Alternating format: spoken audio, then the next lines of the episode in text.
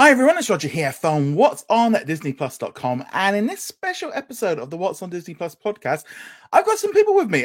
And so I'm going to pass this one over to Josh because we're going to be talking all about Disenchanted, musicals, a whole host of stuff. So I'm going to pass this one over to Josh and he's going to be leading us through this one. And yeah, this one's going to be very interesting.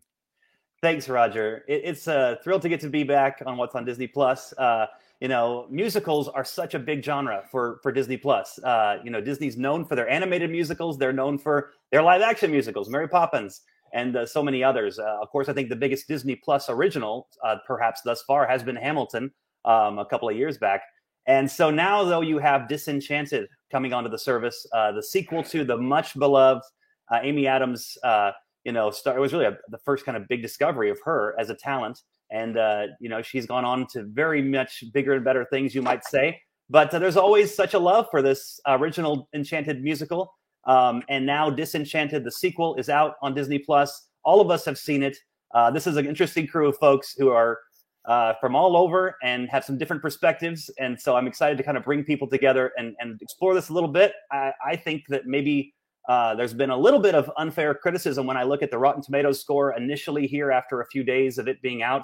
Um, I, I, you know, uh, but at any rate, we're gonna we're gonna jump into that, um, and I'll introduce first uh, Erica uh, Hicks has had some history with the Island Theater in Fleming Island, Florida, near Jacksonville. Uh, she was just saying that she's been in 14 shows with that uh, theater troupe and uh, has been a board member there, a director there, has done a lot of theater. So uh, we've known each other online, and I knew that she's a theater expert. And then just briefly as well, Gabriel Greaves, you've had him on before. He is, uh, you know, of course, a graduate of Kennesaw, Kennesaw State, State University. Um, and Gabriel, I hope I've got that right. Af- African American and Indigenous history is kind of some of your uh, expertise and uh, you know understanding, and also just a huge uh, Disney Renaissance fan as well. Uh, so you have that uh, same, I think, uh, you know, love that all of us do with for this genre. So Erica, love to, to hear about your general impression of the film Disenchanted. Um, you know, just a quick synopsis before we, I suppose, dive a little bit deeper. well, great. Thanks for having me on. Um, initially, going into it, I like to go in with the um, what is it? Uh, hope for uh, the uh, or what what is the saying there? Like uh, hope for the best, expect the worst.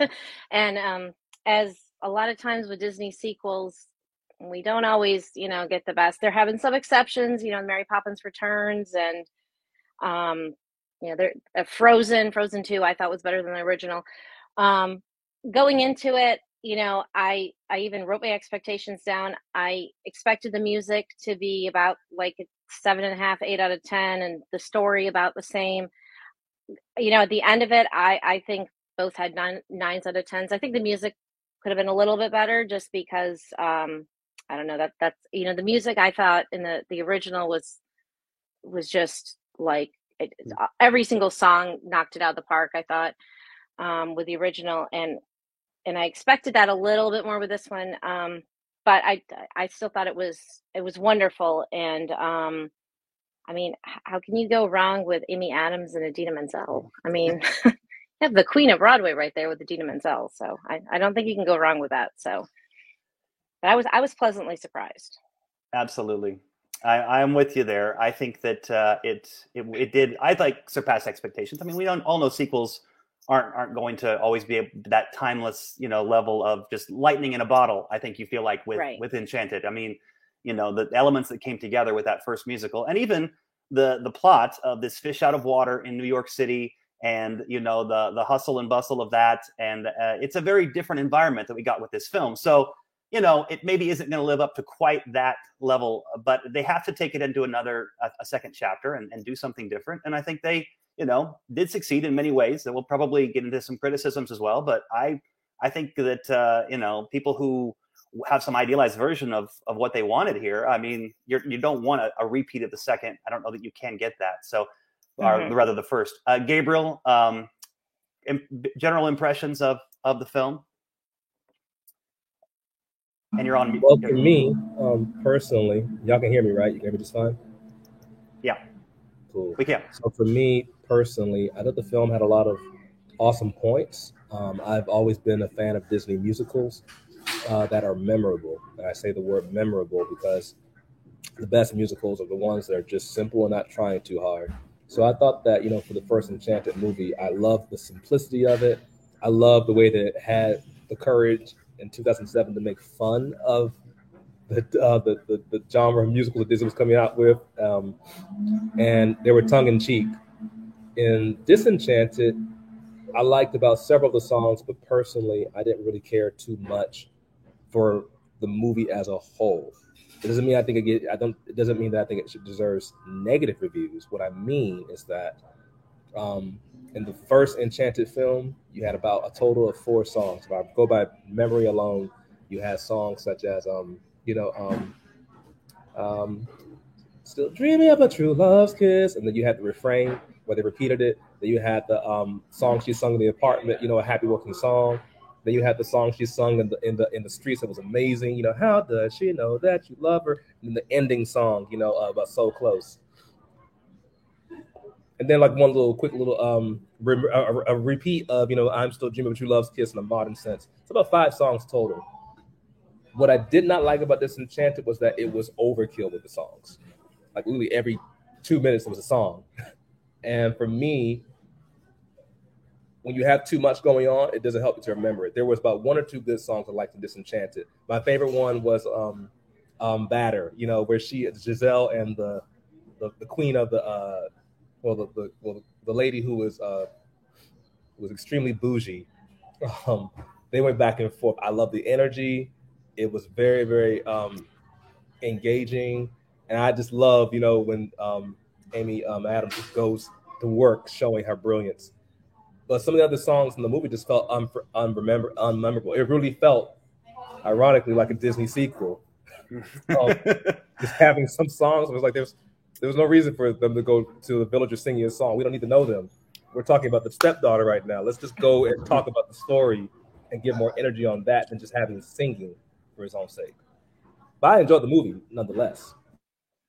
I, would love to hear Erica reply to that a little bit because you have a high impression of the music. I know. I I thought that I'll just add to to agree with Gabriel on one point, which is I think the first song particularly, which is Andalasia, and it's you know a kind of I think a you know four and a half minute number that you have with with the squirrel, which is by the way I think a kind of a risky number to have an animated squirrel in a mainstream film like be your your first number. But I mean I, I think it, it it sort of worked. I mean it's obviously kind of keeping with there was obviously so many references as well to Disney that they threw in there and Easter eggs in that bit. Then they go to Amy Adams' song, um, which is I, I don't think was for myself Stephen Schwartz's strongest work. Like there was like this stuff about riding a bike and flying a kite, and when now we're suburbanites. And I just like you know this is that's not it wasn't great lyrically um, you know for for these Alan Menken and Stephen Schwartz who are I think give us some really good stuff in here. Um, but a couple of them I think were weaker. Uh, so, uh, Erica, your thoughts on you know uh, pluses minuses here on the music?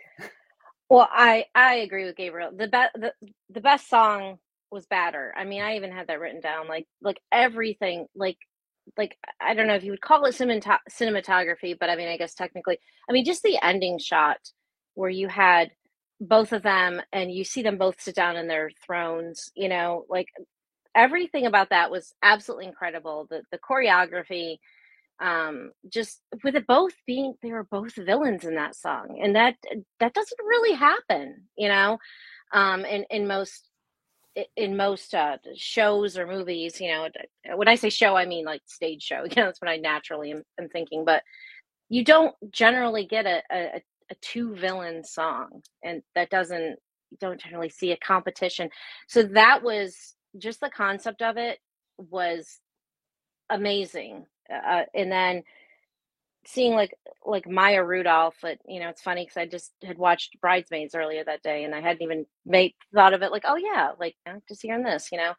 Um, I that was my favorite song. Like when I got to the end of it, I I, I like looked around, and my son was like, I knew you'd like that song. like he knows me.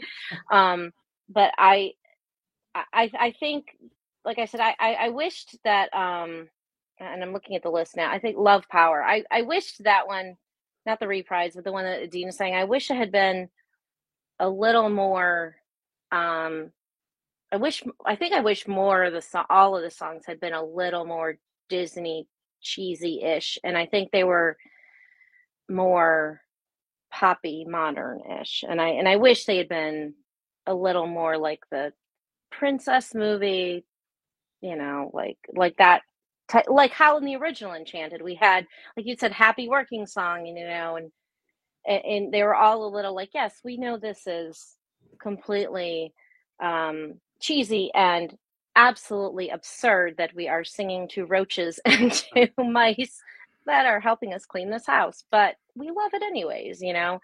Um but it as much as i liked the music it definitely felt below par for Stephen Schwartz and um and Alan Menken. As, as, I mean, one of my favorite shows is Wicked, and for the for Stephen Schwartz it, I'm like he was involved in this. Like it's a it was a little bit um lesser quality than what I would have expected, but maybe they ran out of time. I don't I, I don't know. This is it doesn't have to hit. Maybe I just need to hear it more too. I mean, Sure. it, it could be that. It, it just might need to grow on me a little more, and that happens too. So Roger, what are your th- thoughts here? Well, I kind of pretty, I pretty much actually agree with Gabriel on most of it. Um, I went in not, I didn't really have high expectations for the film at all. Um, because I, I like the first one, and I've certain asp- and I've seen it a few times, but the music come from that movie. I associate more with the parks, like Ever Ever After is kind of more um, um like Carrie Underwood and at, at the theme parks with the castle lit up. So I kind of associate it more with that. I, I watched the movie. I enjoyed it. I, I, it was fine. It was. I got. I didn't really got anything like I say, like nothing negative to say. It just didn't blow me away. Um, Badder is like the only song I could remember after the end of it. Um, it all just kind of blended in with each other and a bit like generic. And yeah, I, I, I like I said, there's, I didn't. There's nothing wrong with it, but it didn't blow me away. So even either like you know, like a, like a seven out of ten kind of like it's good, but just wasn't amazing. I will uh, stand up for it just a little bit to say I think there are maybe at least two or three other standout songs in it. Um, which is to say, the one I think with uh, Edward and Nancy together, where they're back, you know, so James Marsden and Idina Men- Menzel back as kind of the king and queen from Andalasia, where they're kind of introducing the wand bit. Um, that was just, I mean, every bit, honestly, that that uh, you know James Marsden, who is a King Edward in this, you know, and he's still, of course, that sort of fish out of water character. He's this very comedic, you know, kind of over the top, you know, Robert, you know, that we uh, we see in the trailer, etc. He's uh, so, you know, uh, he's just so over the top. So whenever he's on screen, I think it's very funny, and I think their bit together. It was fun to see him and Idina Menzel get to kind of do the whole magic wand kind of bit together, and uh, you know, even Morgan. There is some story stuff going on too, because the daughter Morgan, of course, is kind of asking and realizing, oh, I'm not a you know true daughter of Andalasia, and you're getting into these these themes about uh, you know kind of blended families and you know stepmother kind of stuff uh, that I think does play out as you get further along in the story. But, but that was a fun bit. Um, and I, I will say too, the actress who plays Morgan, I'd love to hear your thoughts, Erica. But um, you know, this the song she has perfect, you know, where she's kind of going around town very much like Belle, and uh, you know, even playing out some little uh, bits. If you've seen any of the uh, the videos out there of uh, you know uh, Disney hidden Disney references in this film, there's some very funny stuff that we didn't even catch until we saw some of the YouTube videos out there. But uh, her song, I think, is very well done. I think there's a lot to it, and she, I don't even, I don't even know what stage background she has, but to me, like, wow, she really, you know, gave a lot to this part. She talks in interviews about um, having grown up, having seen the original Enchanted, and it was such a huge part of her childhood. And now to get to be part of the sequel was a was a big deal to her. Uh, of course, it's not the original actress from the original film re- reprising her role, um, and and they're doing some interesting stuff there. You know, where uh, you know she was the wide-eyed little kid in the first one, and now she is the you know kind of teenager who's trying to make her own way in the world and have her own life. And there's some great themes there. Uh, I think that are they're really rich. The other thing I would point out, what I think is uh, Amy Adams' song, um, which is "Fairy Tale Life," where she kind of makes the wish, and there is some great story stuff going on. I think in that particular song, and uh, so I, I would I think there are a few that are really stand out, but and, I, and with Badder, of course, I think being the best of them. Um, which, by the way, if you've seen, uh, which I hope you have, the Muppets 2011 with Amy Adams, uh, you know that Mhm. it, there's a bit her her uh, Me Party song. It kind of reminds me of of of Badder, where she's kind of playing to camera, and you know, uh, it's just a very Amy Adams bit. So, but um, Gabriel, I know you wanted to jump in uh, earlier there. Yeah, I think for me, I think um, what you go into a movie looking for makes the biggest difference because, you know, if you this isn't to critique anything uh, for people who really enjoy the movie. It's just to make a point that um, if you're a true fan of Disney musicals, there's no requirement that everything be like. I only say that because I found myself wrestling at times when I was watching the movie. I remember thinking, I'm gonna watch it because I love Amy Adams. I love the first one. I love seeing um, what's the name of the actor one more time who plays uh, uh, Prince Edward, King Edwards. What's his name? James Marsden. Thank you, James Marsden. James Marsden did show theater, um, you know, before he became a Hollywood star. So, you know, he throws himself into his roles 100%. I love, you know, seeing him just over the top, um, exuberant, and just seeing his true love come through when it comes to the, the roles he does. I think for me personally, like the message I don't. Some movies when the musicals aren't really sticking out to you as much, the message is what takes precedence. So when people critique the movie, I tend to ask, well, what message are you looking for it to say? Enchanted spoke about how you know um, certain themes that you grew up with, they're magical and over the top, aren't thrown out because you live in a realistic world. This movie talked about how things will go further with understanding the dynamics of a stepchild versus um, being someone's child and what that actually feels like.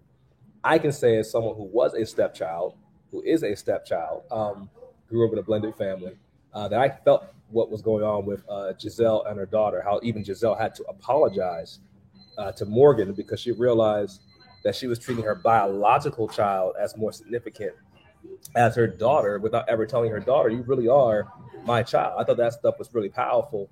So for me, the musicals not being as crisp as I thought or being as engaging for me throughout didn't phase me from liking the movie. But I wouldn't say personally the musicals, you know, had to be defended or that it was all good again, for me, I felt or was it. Like, you know, uh, you know, but she doing all that. I, I, I like that stuff was brilliant to me. I loved it. Um, when they were just going in, um, and showing, you know, their their their intense sides.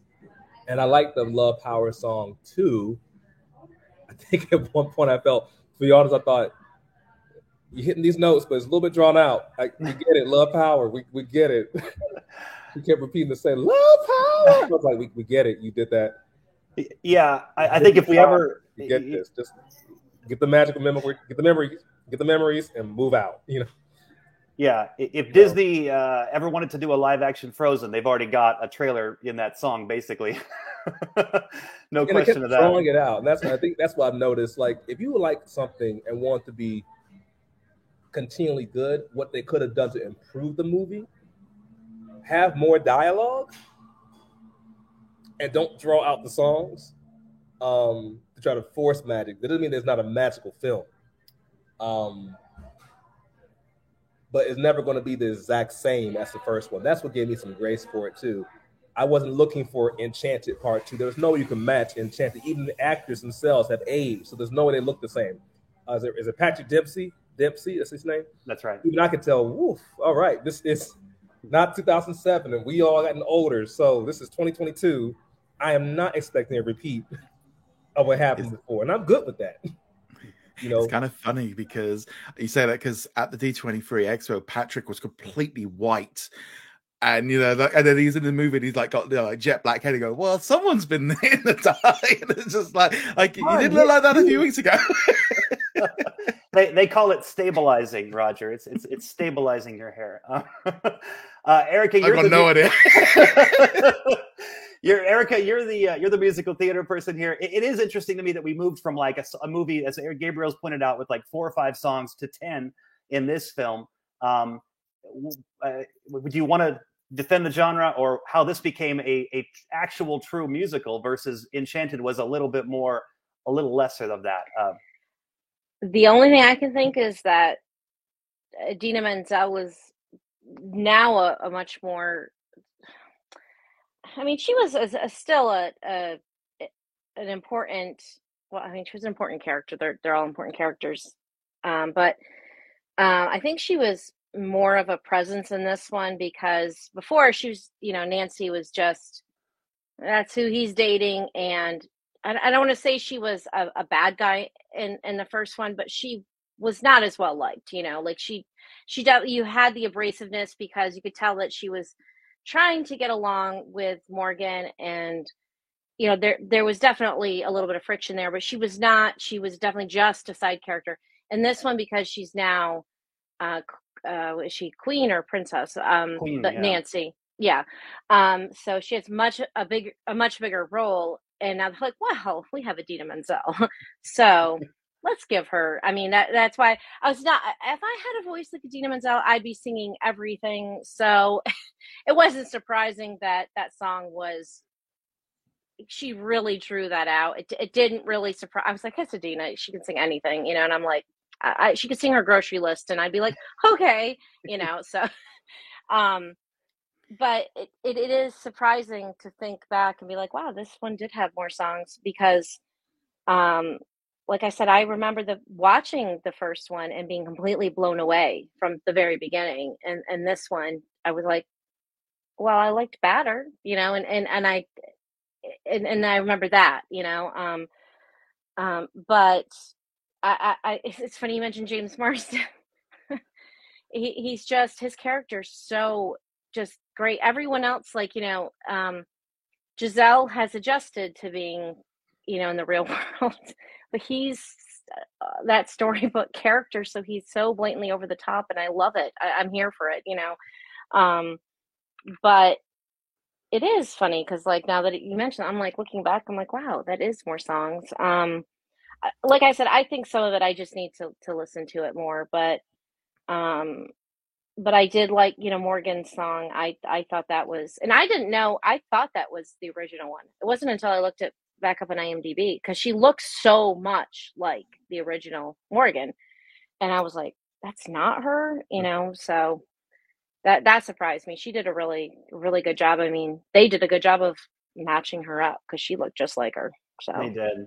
Well, it, you bring up an interesting point about um, James Marsden kind of being sidelined a little bit, and and honestly, even Patrick Dempsey. You know, I mean, his character, who were Mm. such a big part of the first film. Um, but and, and I can kind of, I can almost argue both sides of this because uh, you you do. I think you know, for instance, in in Once Upon a Time, the show, um, you know, the series that we're familiar with. I think most of us.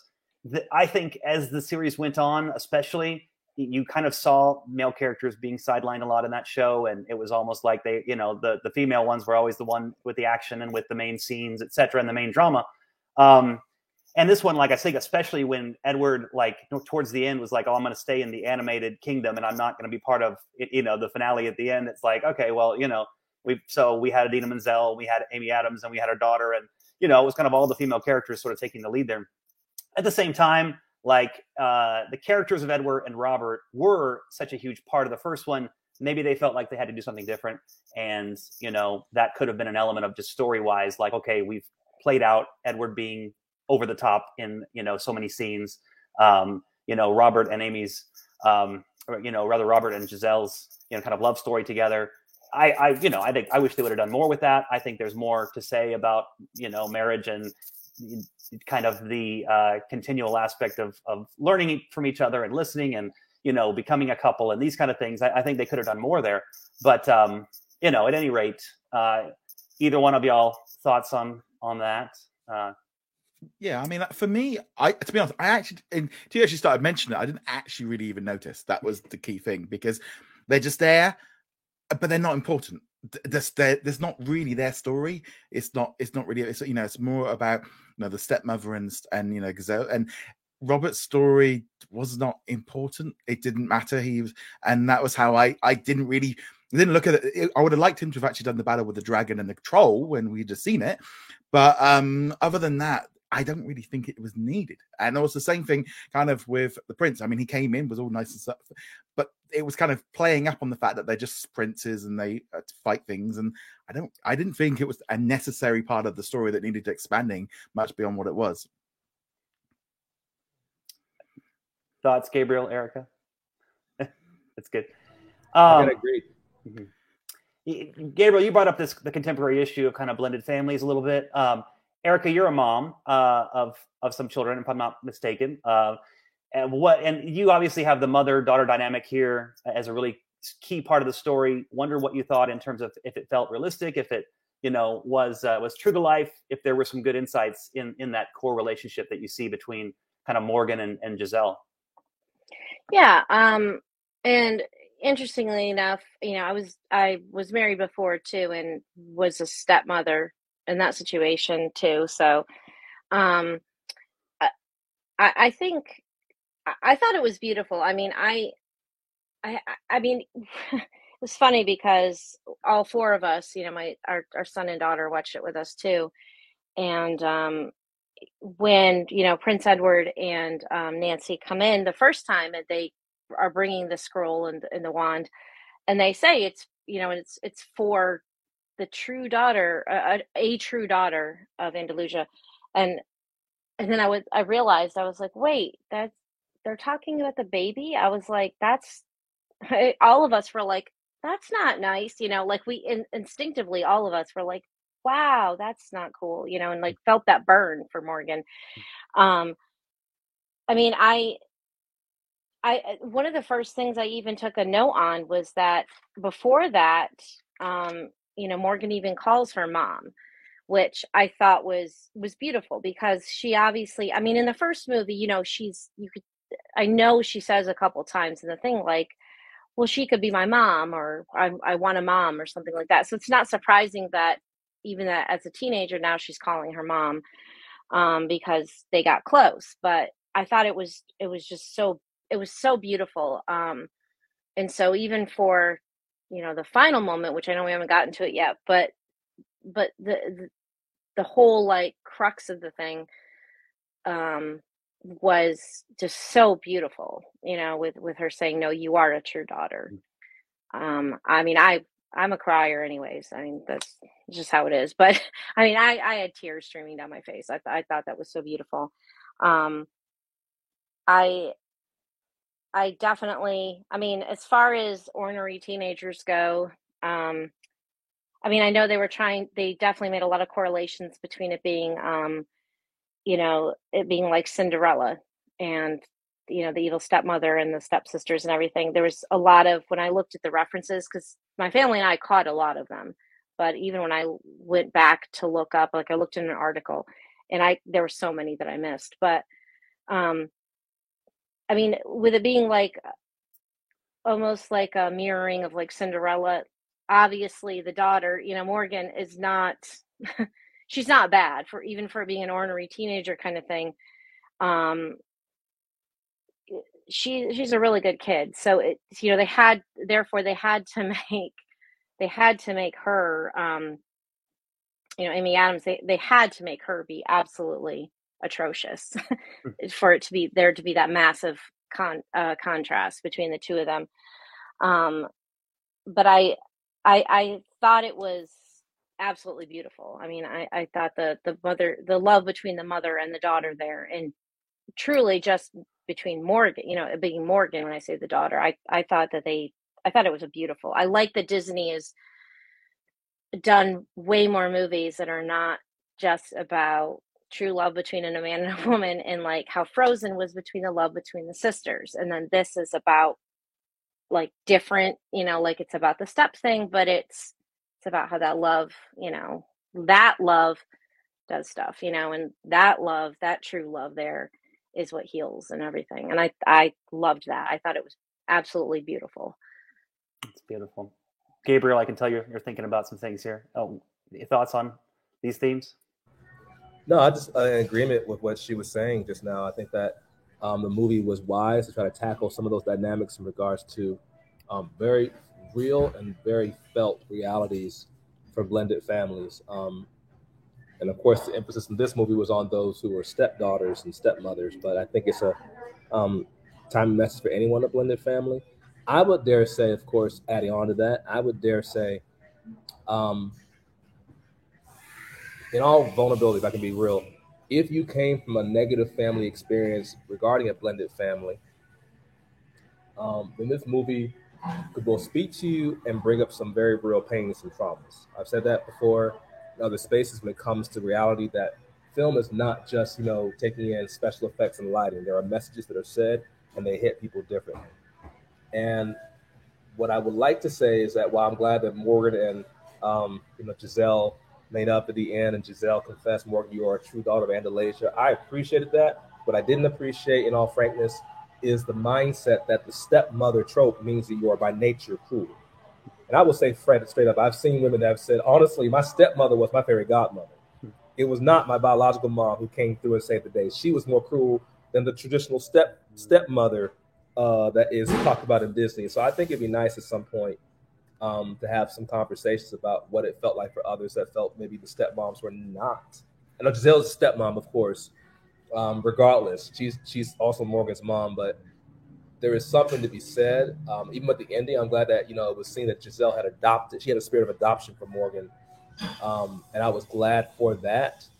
But just that dynamic of you know saying you want a fairy tale life, and that means that um, you're going to be a wicked stepmother. There was a part of me that thought, you it doesn't always go like that. and again, that's just me. I know others can feel that way too because of going through life experiences. Um, but again, it's just different sometimes to explain that to people. If I make that makes sense what I just conveyed, did it go over people's heads? That makes total sense. Makes total sense. And because like like obviously watching it from my point of view, it was a little bit like because of the magic, it was like because Giselle was was you know she wasn't an evil stepmother. She had nothing but love all the way through, and it was the, you know that kind of thing If she was being forced, as you said, into that stepmother trope of being evil. And yeah, it was it was definitely um you could see like like that inner turmoil between her and how she didn't want to be like that, and you definitely saw that going right the way through. Yeah, it was hard for me not to think about that. The whole time I kept thinking, yeah, she's under a curse, as the movie has said, but she was a stepmother before and did a good job. she's still her mom, but she's also redeemed. She's also showing what a healthy step relationship looks like. So, yeah, everyone's different, but it may hit people differently. Um, if they walk around, if they walk away thinking, you know, according to Disney movie tropes, being in a step relationship means by nature you're going to be negative, you know. But some could say that I'm maybe thinking too deeply about it. Well, that's how people that like I I love Encanto. I mean, I love all things Lin Manuel Miranda. So, I mean, we want to talk about that. Josh knows we could talk, we could talk about that all day. Um, but I but like Encanto, and I'll I'll see things that people talk about Abuela, just like tear her down, and I was like, she made mistakes, but she made she made them out of fear. Like, did you not see that whole part of the movie with the the, the two butterflies, like or the two caterpillars? Like, did you not see like she made them out of protection? Like she's and they make up in the end. I'm like, you know, so but it but it's like like what you were saying, taking it from life experience, and you know, like people have totally different you know childhoods or even adulthoods experiences and then they're going to take it a different way and interpret it a different way, you know, and but you know, so I, I completely understand what you, what you're saying in that. So I I think the yeah the the confusing thing even about in talking about it, this which has been this has been really rich. I love what you guys are saying. Um, is that it's a little bit unclear in how the curse works or whatever, and the magic of it, like how much agency that uh, Giselle has. You know, like is she being taken over? by another entity or is she but obviously she's struggling and there's a, an inner turmoil as you mentioned roger so it's uh it's just one of those things where it's a little bit not obviously it's all fantasy and it's not entirely explained but it is it, I, I, I like that it gave amy adams a challenge as an actress you know because we i saw one review of uh, of this film which was fairly negative but it said, you know, I think Amy Adams is incapable of giving a bad performance in a film. And she just, you know, uh, whether it's a dramatic movie, whether it's a comedic one like this, including or the Muppets 2011, you know, she just excels. I mean, so uh, to see her then take on this other role uh, in a sense and have to play dual personalities in the same scene, and you know, it's not even like they're cutting away. Obviously, it's like she's being both these characters at once. It was a, it was fun to watch, you know, and to see what she could do with that. Um, I think that you know it does fall a little bit where this movie falls into um, is I, I looked into kind of my wife and I in watching it. We saw we thought you know this reminds me of some other plots and we couldn't quite put our finger on it. And then I looked up kind of TV tropes and you know movie tropes that are out there and there's there's a, a whole category called utopia justifies the means you know, which is basically the evil villain wants to create a utopia and then they'll do anything to get there. We, we saw it with the Age of Ultron you know we see it with a lot of the marvel films we see it in there's some different star wars villains that that's the case uh, harry potter has a villain along those lines um, Brave New World, you know, all the way back to Aldous Huxley. So, you know, at any rate, it, it's an interesting trope. I think that obviously they're they're trying to create this utopia in that little city of um, Monroeville, and they do. You know, I think there aspects of it work, and I think part of it, by the way, is the locations. I mean, them going out to Ireland to film this and all the the little town and everything. You know, you can see the grandness of that. I think it does elevate it beyond just a TV film or a, a you know a little you know made for Disney Plus film because this was probably I would guess maybe at least an eighty million dollar movie, maybe even a hundred million dollar. You know, I mean, it, it could have easily been released in theaters, and I think it would have done better, by the way, than uh, Strange World that was out this uh, this last week. But um, yeah, I, I don't know. Um, do you feel like that? You know that that whole plot of her having dual roles, did it work? Um, you know, did it bring something new to that whole you know utopia idea. I'm i'm curious what you guys think of the story and and uh, that kind of second act and where it went. Yeah i mean i i, I think first off i think amy adams is a very very underrated actor. Um i i know like a uh, could have been a year or two years ago um but i remember seeing something that at least at that point and i, I think it's still true. I don't think she's I, I know she's been nominated. I'm pretty sure, but I don't think she's won any.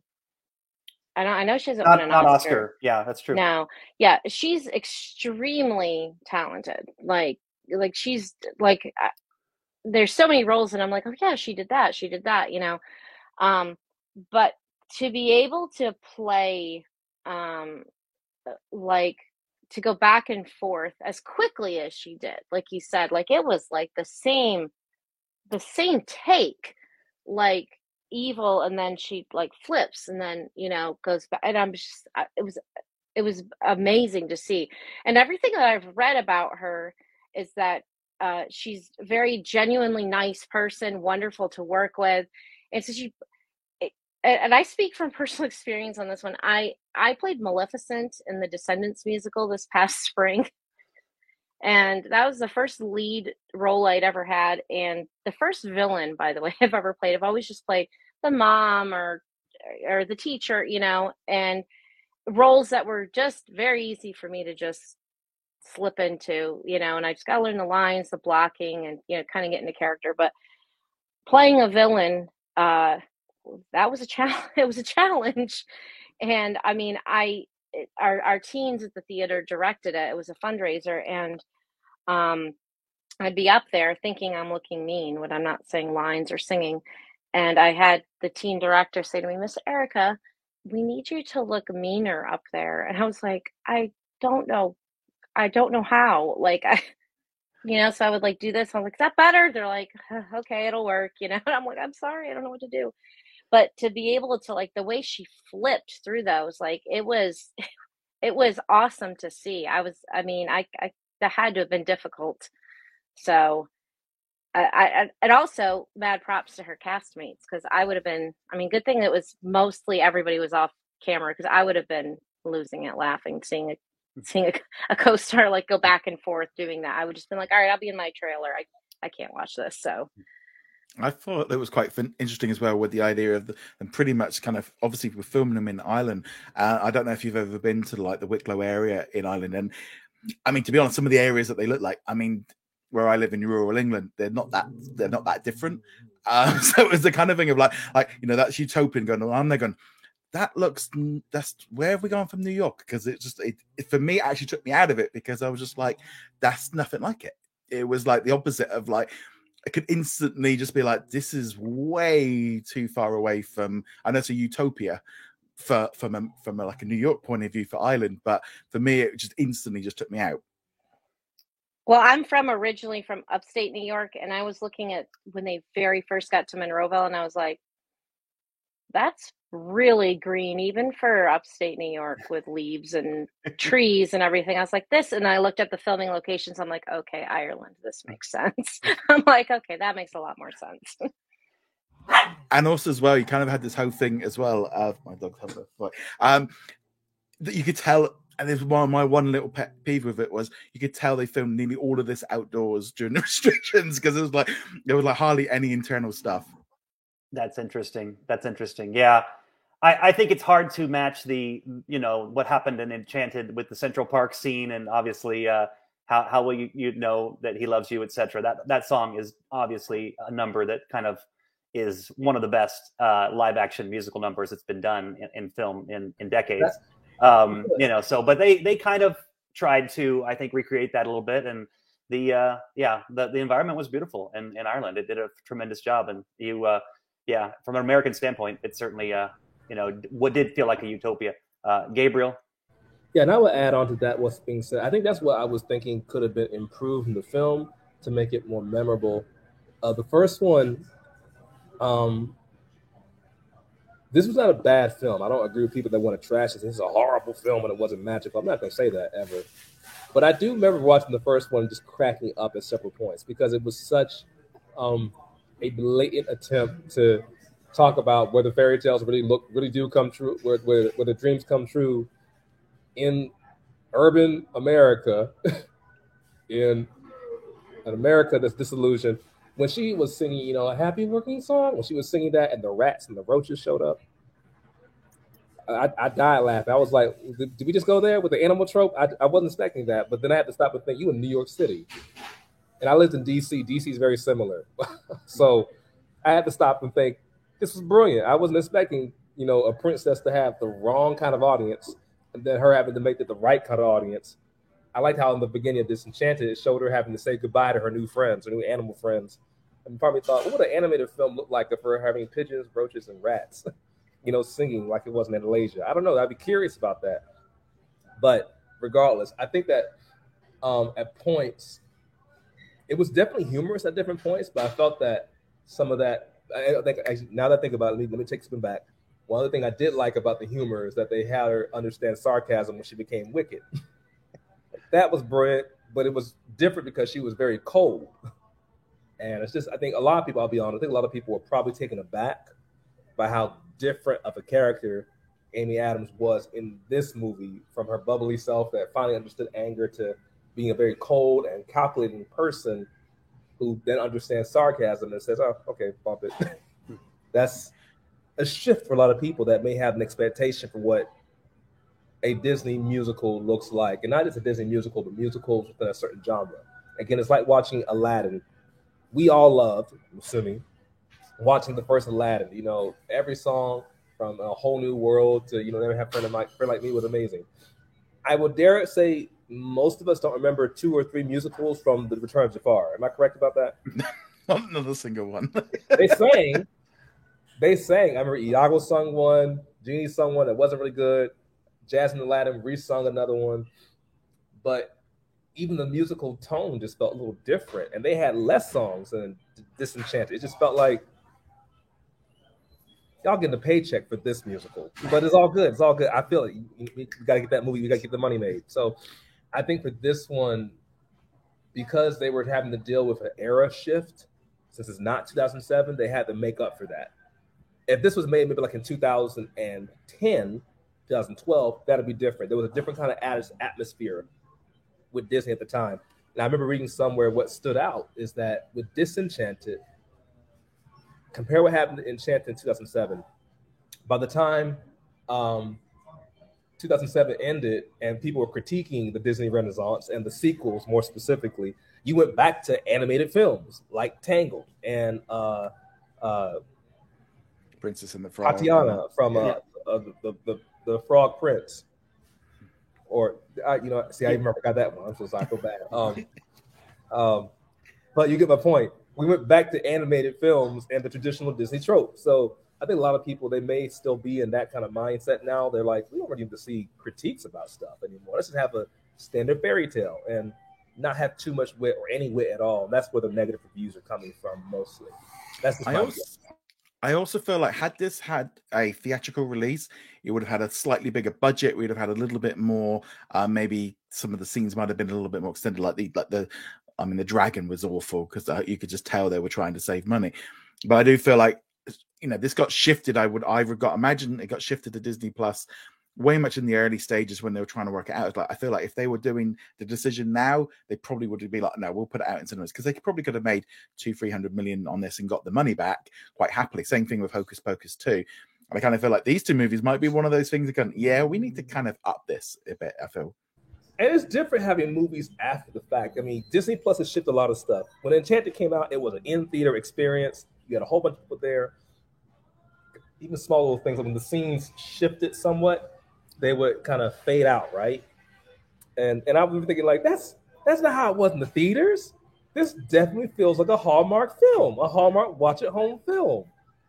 And it's again, it gets you in a different kind of mode where you're like, it's just not the same as seeing it. I didn't see it in theaters, of course. I had friends that saw it in theaters. I saw it on DVD. Such a thing existed, but I still thought it was pretty good with what they were able to do with it to make the point. You know. See, I'm I'm usually a huge critic of uh, so many of the Disney sequels and prequels and the endless kind of re- repetition that we're seeing, especially the live action remakes of uh, of Disney classics. I I hope that we see that trend die soon, uh, although it doesn't appear to be that way. Um, you know, it's uh, this one I felt was you know some of the things that that are not working on Disney Plus, for instance, in my mind would be like Home Alone six and the Cheaper by the Dozen remake that everyone kind of forgot, and you know like there's just there's no reason to do that, and I I felt this at least had a reason to exist. Um, and you did get back all the four main leads, you know, with um, Amy Adams and Patrick Dempsey and James Marsden and Idina Menzel. Uh, you know, to me that that does, you know there's there's a lot of things that do elevate it, and it it does did make it more than just a let's make a quick buck, which I know is the common narrative, and and that's one that I'm I'm certainly prone to agree with. But I think in this case, it is something special. I think it probably stands among the best Disney Plus originals, up there with Hamilton. Um, you know, up there with, uh, by the way, if you haven't seen Clouds, another great musical type film um, Togo as well. So there's a few, you know, a, a, few number of Disney Plus originals that have been done, and I think this certainly stands uh, out from others. But Erica, I feel like there's a few things you've wanted to t- chime in and and say here. Um, no, I mean as as far as I don't know, like as far as the the sequels things go, I mean, I mean, I don't I don't know, like, like there's not many in my opinion like as far as like sequels go and remakes like i i'm not a big fan of of remakes. There there haven't been too many that i've even um enjoyed. And I'll, and I'll be honest there's not too many that i've even wanted to watch um i i did enjoy especially specifically disney I, I'm a I grew up my my grandparents had one of those huge satellite dishes that are like I don't even know if you can I know Dish Network makes like the smaller ones, but I don't even know if people buy the huge ones anymore for personal use. But um, so they they would get like you know the the ten HBOs and the ten Disney's and Disney West, Disney all this stuff. Um, so I would go to their house and watch like like all the old Hayley Mills movies and all those like you know. So I grew up watching. You know, I loved Hayley Mills, and so like the old Parent Trap was was my thing. That that was one of my favorite movies.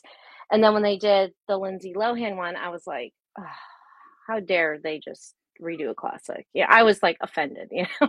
but I feel that way about any like thing that I don't even want to say from my childhood, but because it, it might have been from somebody else's childhood that I just happen to see in my childhood, you know. Um, but I, I I'm very much like a how dare you redo Red Dawn or something, you know, I'm just like, will you just stop, you know? Um, but also, I feel that way because, like, I'm a reader, and how many books get published? And, and granted, not every book is suitable to be on screen or something, but there's all these books that get published every single year that are great. That turn that into a screenplay. Stop redoing, stop redoing perfection. You can't do it, you know.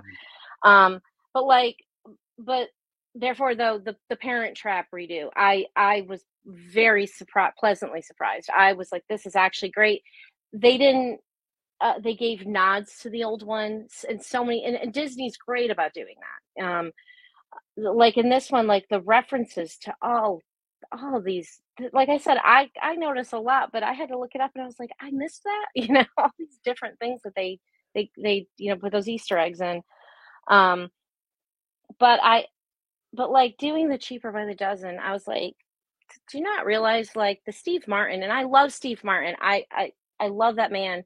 But like even those ones were remakes. I was literally just in the play version of Cheaper by the Dozen, and I didn't even realize that that that's the it's. I mean, I knew it was a true based on true story, but they're from it's from the 20s. Like that's when the family, you know, it's from 100 years ago, and I was like, wow, we've really redone this a few times. Can we just stop? You know. And sometimes I just feel it's like, well, it, you know, it'll put some money in our bank account. Let's just check off some boxes, change some things, you know, and and I'm like, you're just ticking more people off here, you know, by changing more and more things. Like the like you said, the Home Alone six. I'm like, when I when I saw that, I was like, like it's like you know what is it in Spaceballs? Rocky five thousand. You know, it's like that's what you feel like it is. It's like this is a joke, right? Yeah. like how many more times can you just keep doing this? Like, can we, you know? Yeah. Yeah, I don't mind so much with them doing like remakes of like, you know, like movies from like the 20s, 30s, 40s, 50s. I think, you know, they're yeah. far enough have gone. But when you're doing remakes and people like with Cheaper by the Dozen, where they didn't even realize, most people didn't even know that that was a remake of a remake. yeah. and it's just like, or like, like yeah, we, we, just had it. like, know. I understand, like, now I love Poltergeist, the original Poltergeist. But I understand why, like, hey, we've got new technology that's come out.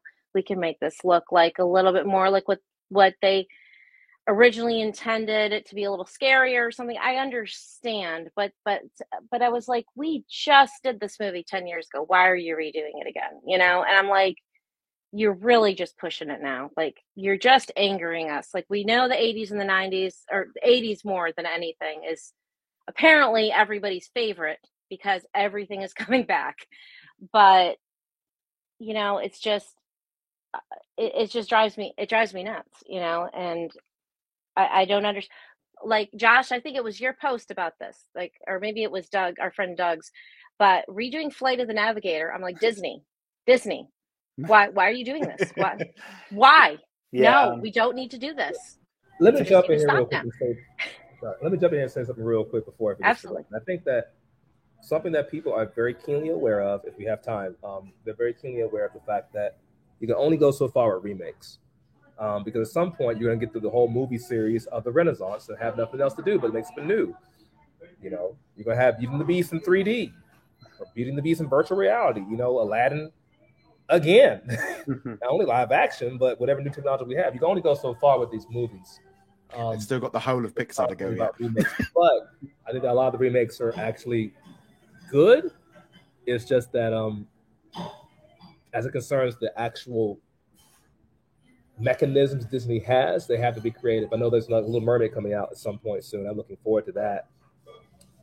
Um, and there's been a lot of craziness that's been said, you know. But as a person who actually loved the musical, you know, I was an African American child that loved Little Mermaid in 1989, I believe, because it spoke to me. But for people saying, well, Ariel's a ginger.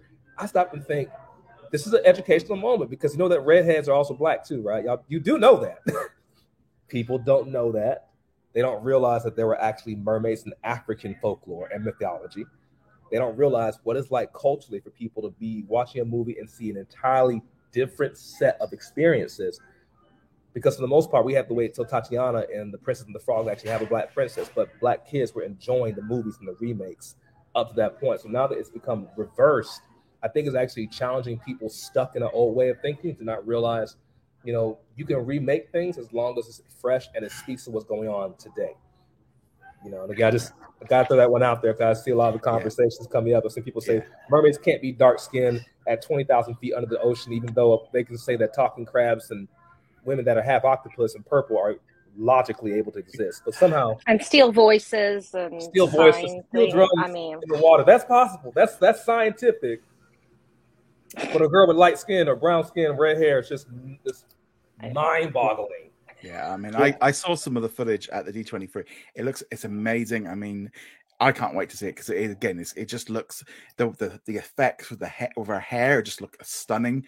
It, uh, yeah, I can't wait to watch the whole thing after to see. And there's just like a three minute clip of it. It just it looks great. And, and you know, uh, as a fan of musicals, I mean, goodness, the director Rob Marshall, he comes, you know, he did Mary Poppins Returns, he did Chicago, he did Disney's uh, Annie.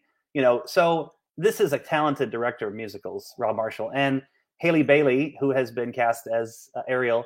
She is. You go listen to her music. I mean, she is a phenomenal um, you know uh, voice. So uh, we do need to, uh, I think, close it up here. Where I, this is obviously, I think, coming out next summer, The Little Mermaid. But um, you know, yeah, uh, Disenchanted. That is, I think, has been a.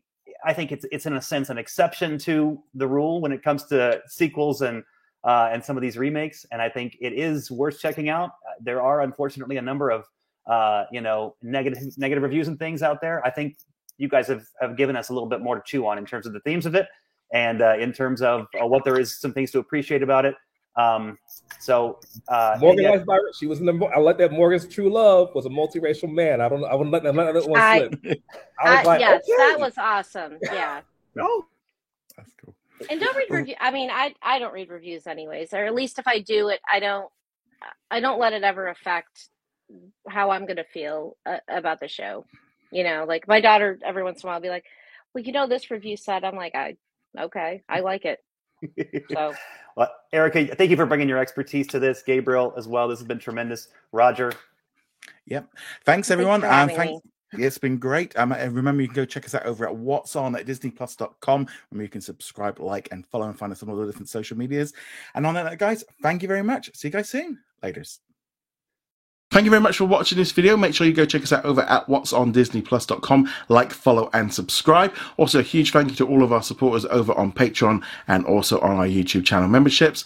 And I shall see you guys in another video. Laters.